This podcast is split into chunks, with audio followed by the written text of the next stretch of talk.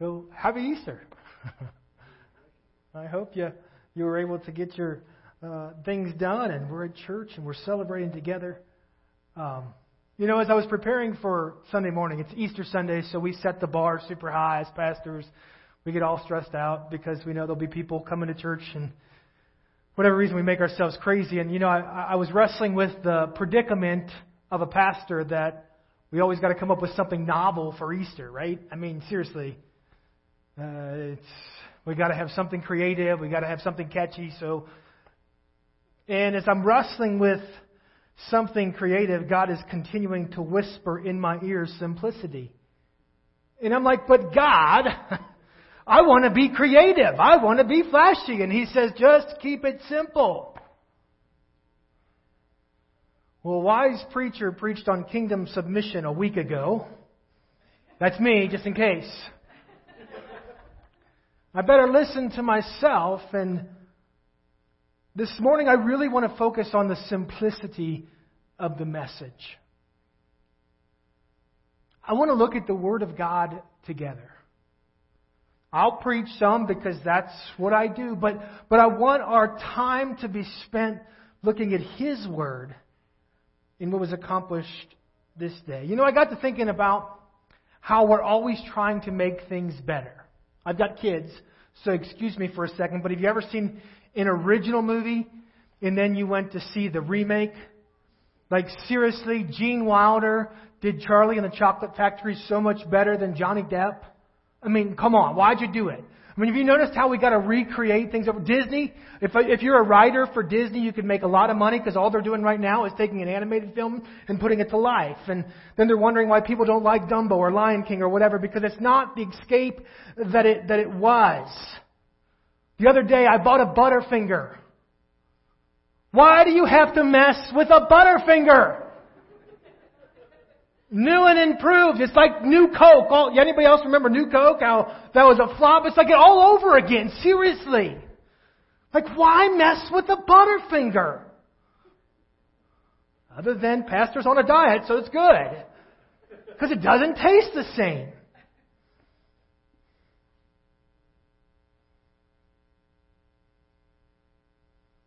There's value in simplicity this morning.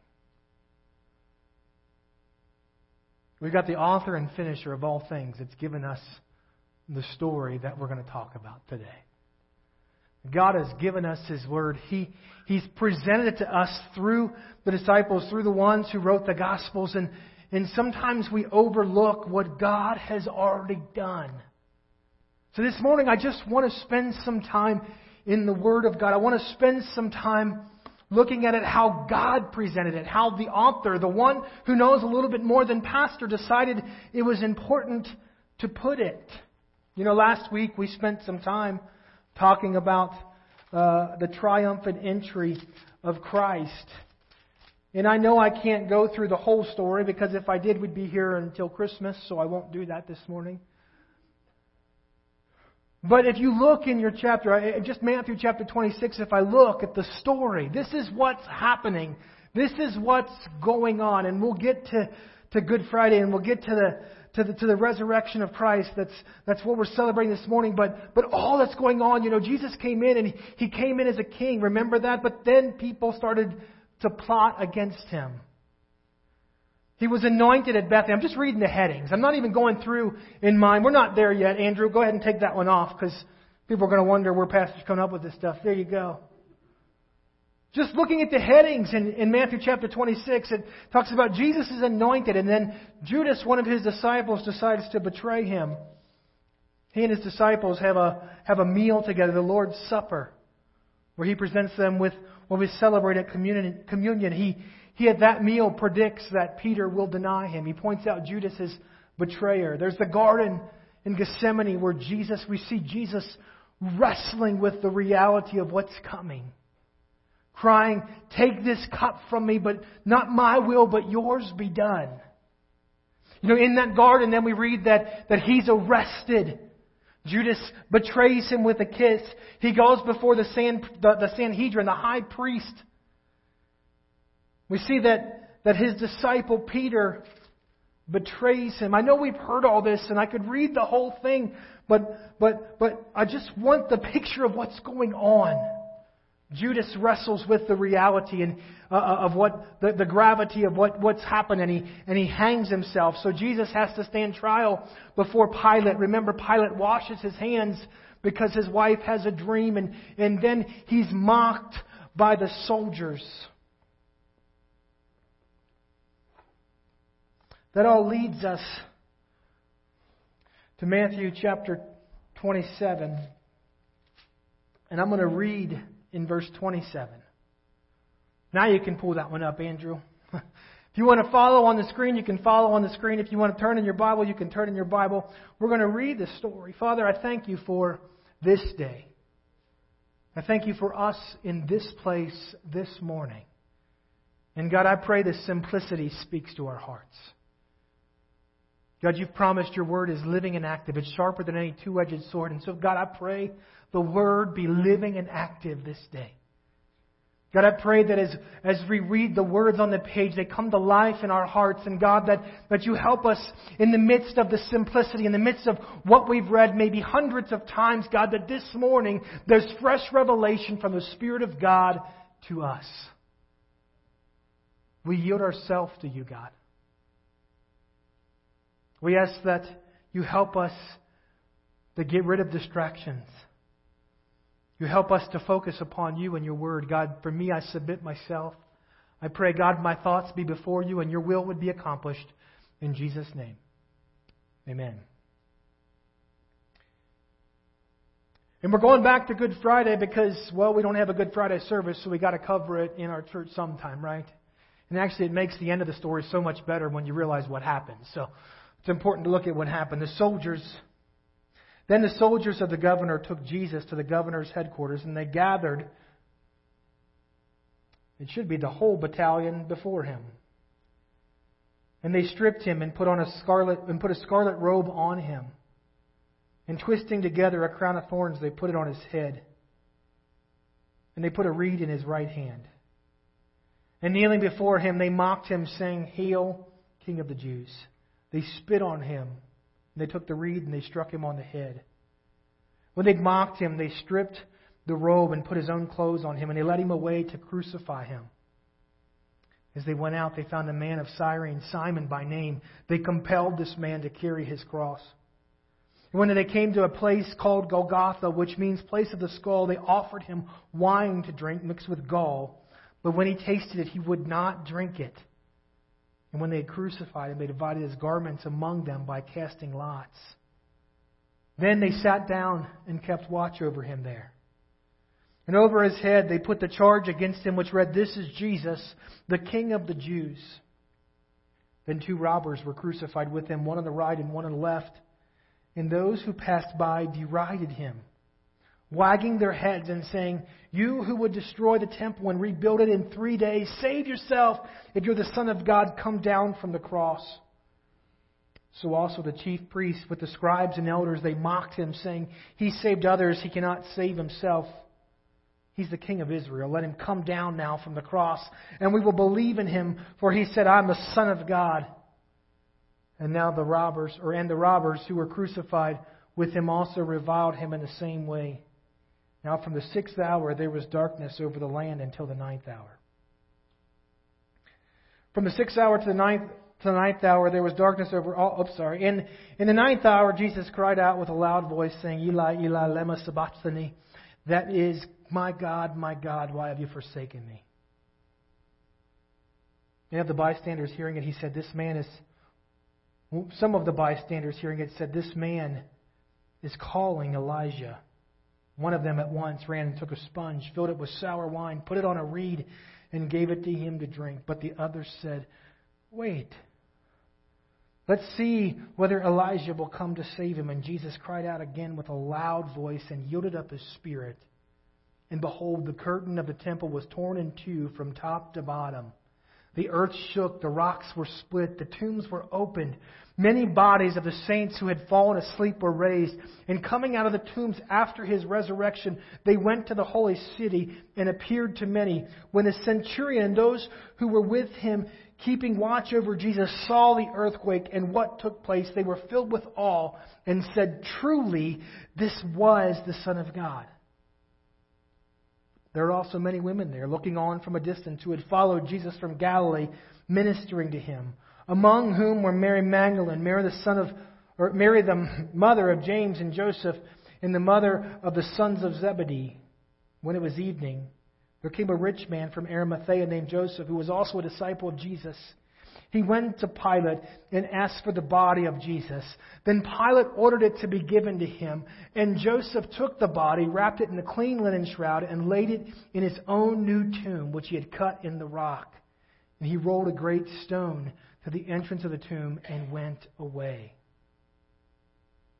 Mary Magdalene and the other Mary were there. They were sitting opposite the tomb. The next day, that is, after the day of preparation, the chief priests and Pharisees gathered before Pilate and said, Sir, remember how that impostor said while he was still alive, After three days I will rise?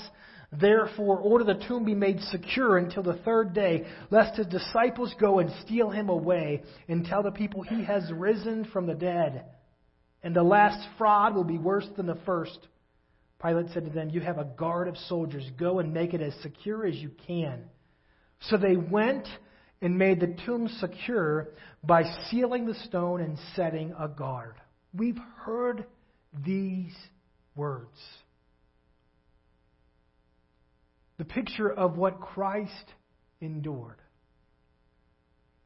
The picture of, of Christ being humiliated, Christ being mocked, Christ being whipped, Christ going up Calvary. We've seen the movie, we've watched the Passion. You know what I mean? I get it.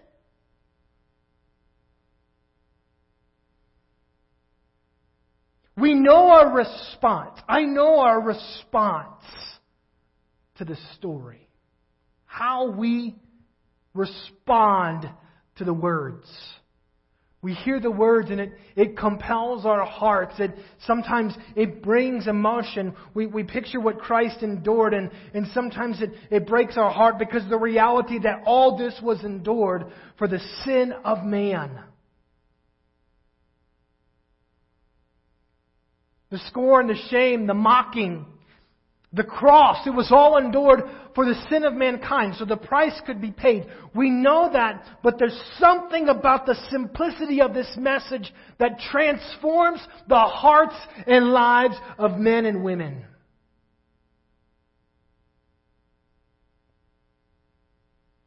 You know, I like to hit pause sometimes in the story. Because I'm in awe in this moment of what happens.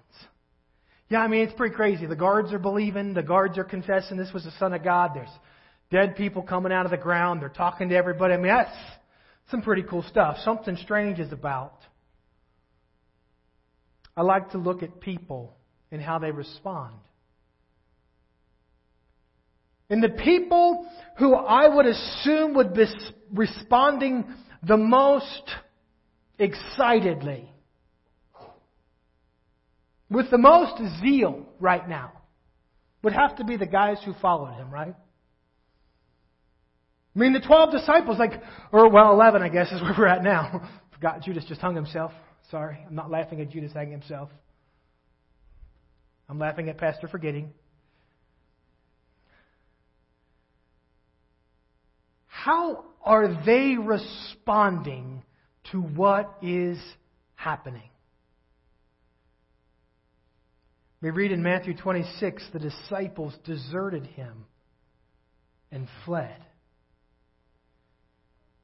We read also in that same chapter about Peter. He denied it again with an oath. I don't know the man. And surely while those who, who were standing there went up to Peter and said, Surely uh, you are one of them. Your accent gives you away. He began to call down curses. He swore to them, I don't know the man. They're deserting him and fleeing. Peter, remember he just said, never Christ, never Lord. And, and the Lord said, get behind me, Satan, to, to Peter because he said, never will they take you, never will you die. And, and, and all that's going on. And now he's doing what? A, a girl is talking to him by a fire and says, hey, I think I saw you with that guy once.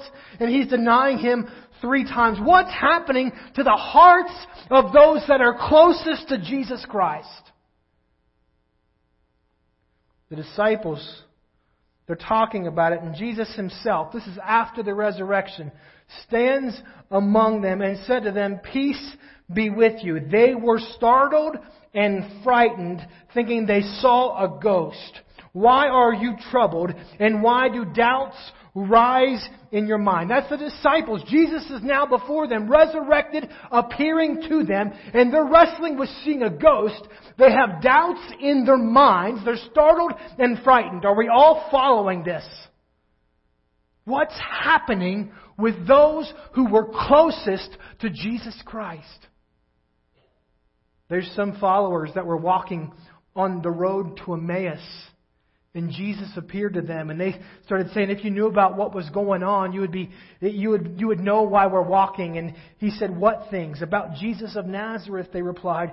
He was a prophet, powerful in word and deed before God and all the people. People, the chief priests and our rulers handed him over to be sentenced to death. They crucified him. Verse 21, we had hoped. He was the one. He was going to redeem us or redeem Israel. And what is more, it's the third day since all this took place. How are those closest to Jesus in this moment in the story? They're confused. They're frightened. They're hopeless. I sense that, that they feel helpless. Why? What's, what's happening in their hearts? Because the reality is, the, the reality I want to look at this morning is there are a lot today that are still living in this place that the disciples were in these days. We're still living hopeless. We're still living helpless. We're still living fearful. We're still living bewildered or confused why everything is happening when we had an expectation that it was supposed to happen this way. What they're experiencing, what the disciples are going through, is their reality is not in line with their expectation. What, the, the, the moment uh, of what they're experiencing isn't in line with what they ever dreamed they would experience. I mean, a week ago, they were declaring him king. He was coming. This party's getting started, right? We're going to whip some tail and take some names later.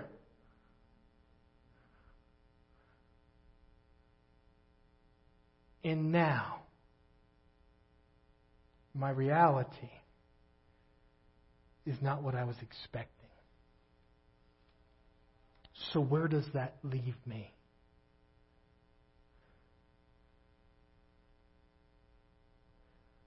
without hope, without help, troubled, and confused. You know, this week, I think it was on Monday. Go ahead and pull that picture up, Andrew. Probably everybody else saw this. But I was in my office and I saw the news that Notre Dame was on fire, you know, and something about it, it compelled me. And so I started watching Brit Hume on Fox, you know, Brit Hume on Fox, and just watching the report. I'd actually, I've been to France, I've been to Notre Dame, I've, I, I, I've experienced, but, but I was so compelled by the duality of the moment. I'm watching the news, and people are helpless, they're hopeless because something they put their trust in, something they were convinced could never be destroyed, was going to ruins before their eyes.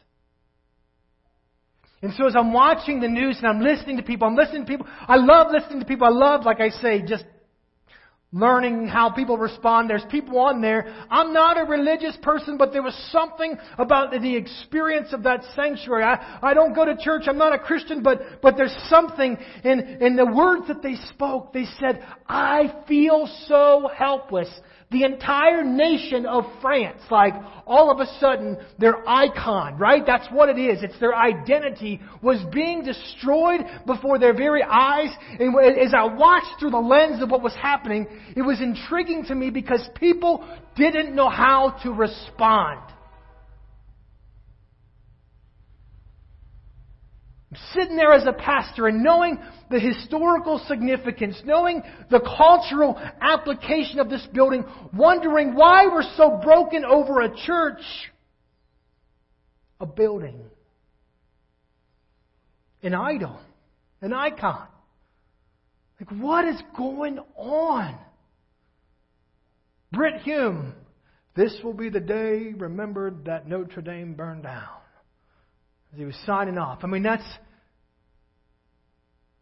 what, what's going on. A picture today that, that I think is, is, is applicable in demonstrating the, the helplessness or hopelessness when our reality does not come in line with our expectation. That building that was burning to the ground had survived the French Revolution It had survived Adolf Hitler. People were convinced nothing was ever going to happen to it.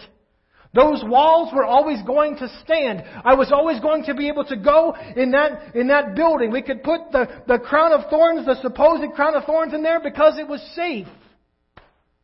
It's a building.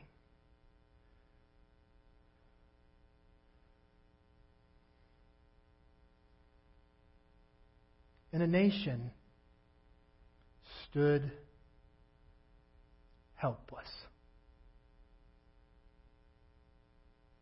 People became hopeless. Maybe it's not fair to compare this fire with the, the same moment of experiencing Jesus Christ being crucified, but I think the emotions are mirroring one another. Something we put our trust in, something we put our confidence in, was being taken from us, and there was nothing we could do about it. Have you ever felt like that? Have we ever been there where we had an expectation, we had an understanding, and suddenly, because of, uh, uh, of the reality of what was before us, our expectation was not what we expected, and, and we are left wondering without hope at what we're going to do tomorrow? You know, I watched what happened. What happened in, in, in France is all of a sudden billionaires started giving money, right? All of a sudden, once the cathedral burned down, we had over almost a billion dollars pledged in 24 hours to rebuild Notre Dame. And guess what? Hope was restored, right? I got a, I got a, I got a better story. Matthew chapter 28.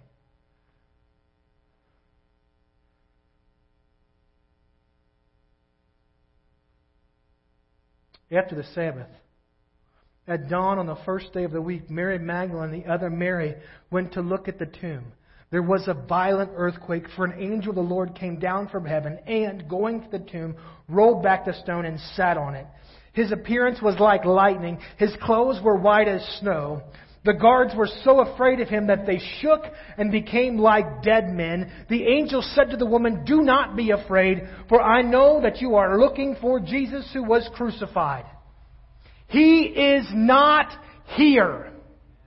Just as he said, come and see the place where he lay. I want to say that again. The hope that was being restored because there's something in the moment of the resurrection that restores our hope. He is not here. He was crucified, the Jesus that was crucified. He is not here. He is not where he was. Let me show you where he laid down, but he's here no more. Go and tell the, the disciples he has risen from the dead and he's going ahead of you into There you will see him. Now I have told you.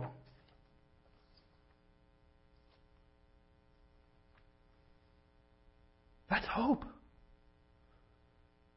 Do you hear that? You know, there's something about the resurrection. Now, we talked about the disciples. They were with Jesus. They watched what Jesus did, right? So they saw him pray for people. They saw him heal people. They saw people uh, raised from the dead before him. They saw uh, miracles, signs, wonders, incredible things, right? The lame walk, the blind see, the deaf hear. They saw loaves multiplied. Yet where were they? In the midst of all that, they were still hopeless. In the midst of, of all they'd experienced. I mean, seriously, you're telling me you watched Jesus raise a guy from the dead and you're still wondering if he is who he says he is? And even though it didn't go the way you thought it would go, you're still questioning what happened? No, there was, they were still wrestling with hopelessness until the resurrection of Jesus Christ.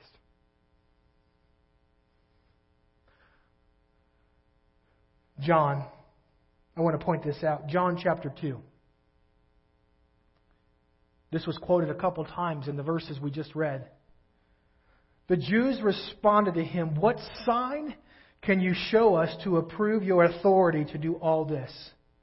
Jesus answered them, Destroy this temple, and I will raise it again in three days. They replied, It's taken 46 years to build this temple, and you're going to raise it in three days. But the temple he had spoken of was his body. And after, verse 22, look at verse 22. There's proof of hope in the resurrection of Jesus Christ.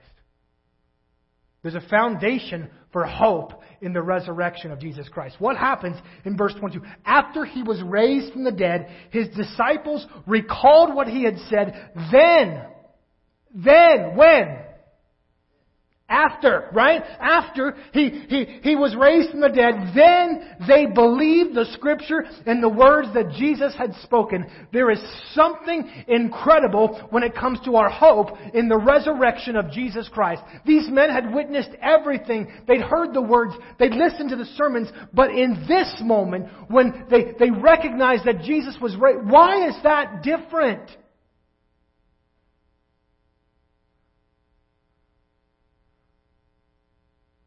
What happened? Suddenly they went from helpless and hopeless to, to perseverant and, and, and, and zealous. I mean, these, these guys then go and they, they take the gospel everywhere. They're endued with power from the Holy Spirit. Each one of them, they face a, a, a, a potential martyrdom. If they're not martyred, suddenly they're changed because of the resurrection of Jesus Christ. That's what happens when we experience the resurrection.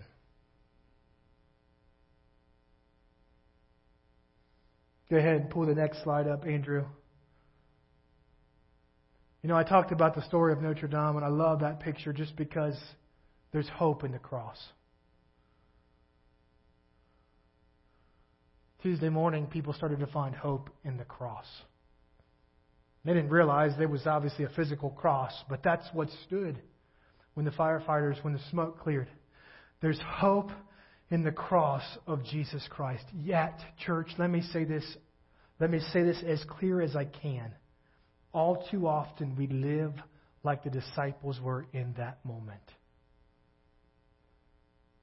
We live helpless and we live hopeless because of our circumstance.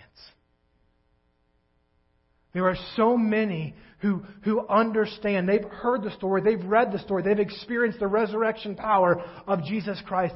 Yet we live helpless. And we live hopeless. We live defined by, by, by, our expectations, and we live in dissonance or we live in discord when our expectations aren't our reality. There is hope in the resurrection.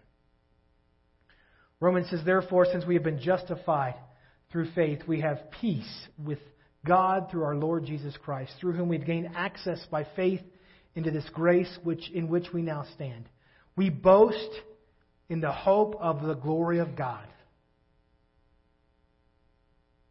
Not only so, but we also glory in our sufferings because we know suffering produces perseverance, perseverance, character, character, hope, uh, character, hope, and hope does not put us to shame because God's love has been poured out into our hearts through the Holy Spirit who's been given to us. You see, at just the right time, when we were still powerless, Christ died for the ungodly. You guys can come forward.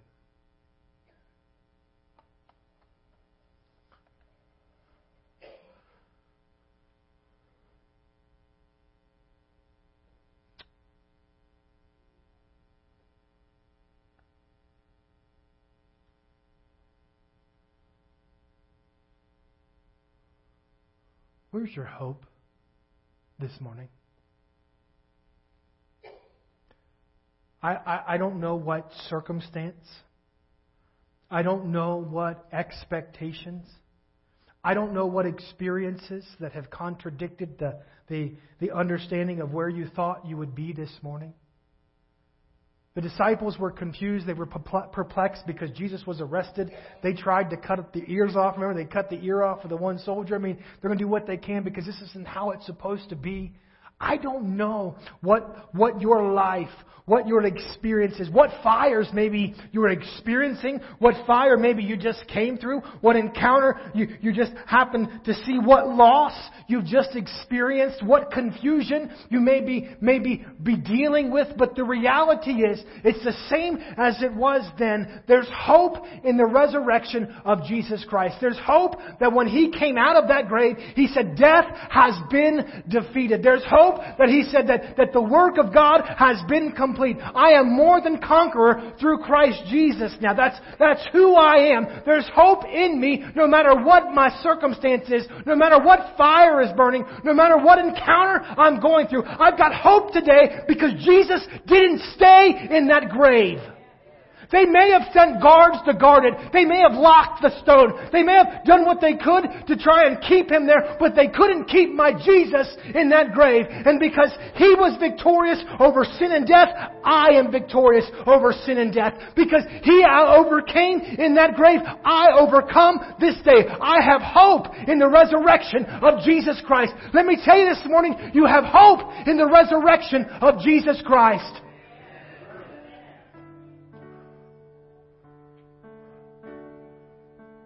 You are not alone.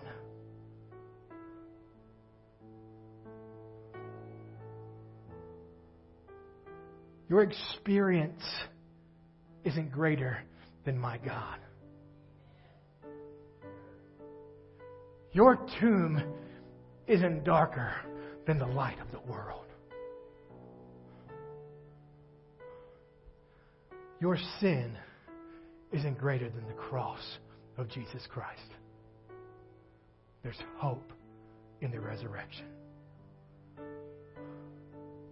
Father, I pray across this room. God, there's something that happened in the disciples' hearts. There's something that changed when they went from downcast, when they went from confused, when they went from without hope to believing all the scriptures had said. To standing before persecution to taking the gospel to nations, God. Something that happened. That something is the resurrection of Jesus Christ, God. We celebrate that resurrection this morning. I pray for us, God. The hope that comes. God, I pray for hope to come. God, I pray for hope to come.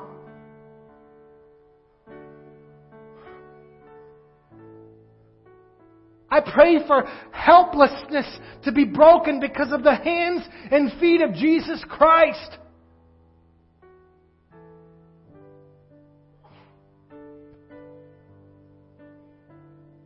We have hope this day.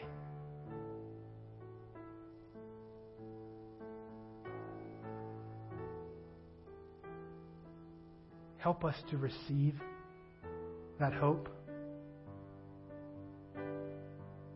reveal yourself, God, to us in this moment?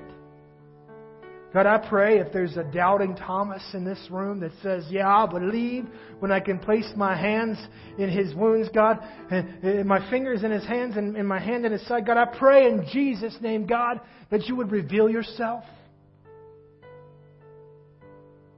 I pray you would whisper God, I pray for, for, for someone this day, God, that you would embrace them in this moment, that they would feel the hug of God, they would feel the love of God like they, they've never felt. God, it would be something real, something that is undeniable, something that is unquestionable because you are alive.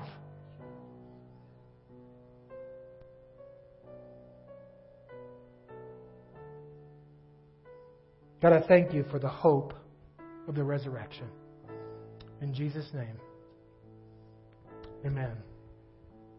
Ask the worship team to, to lead us in a chorus and or at least Tam and Carrie, whatever that is. Half the worship team.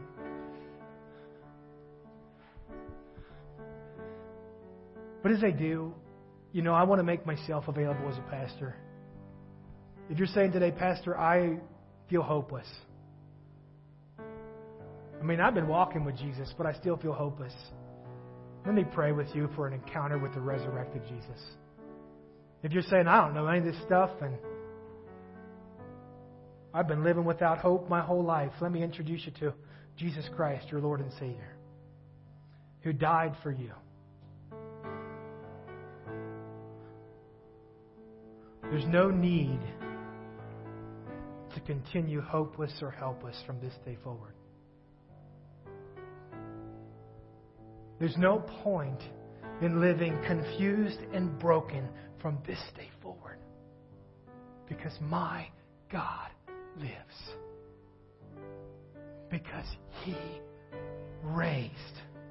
He is not here. If you want prayer, I'm here. He's alive, amen. He's alive, amen. He is not there, amen. He's alive and you have hope this day. The Lord bless you and keep you. May He make His face shine upon you, be gracious to you. May He turn His face towards you and grant you His peace. And may you live in the hope of the resurrection of Jesus Christ. Amen? Be blessed.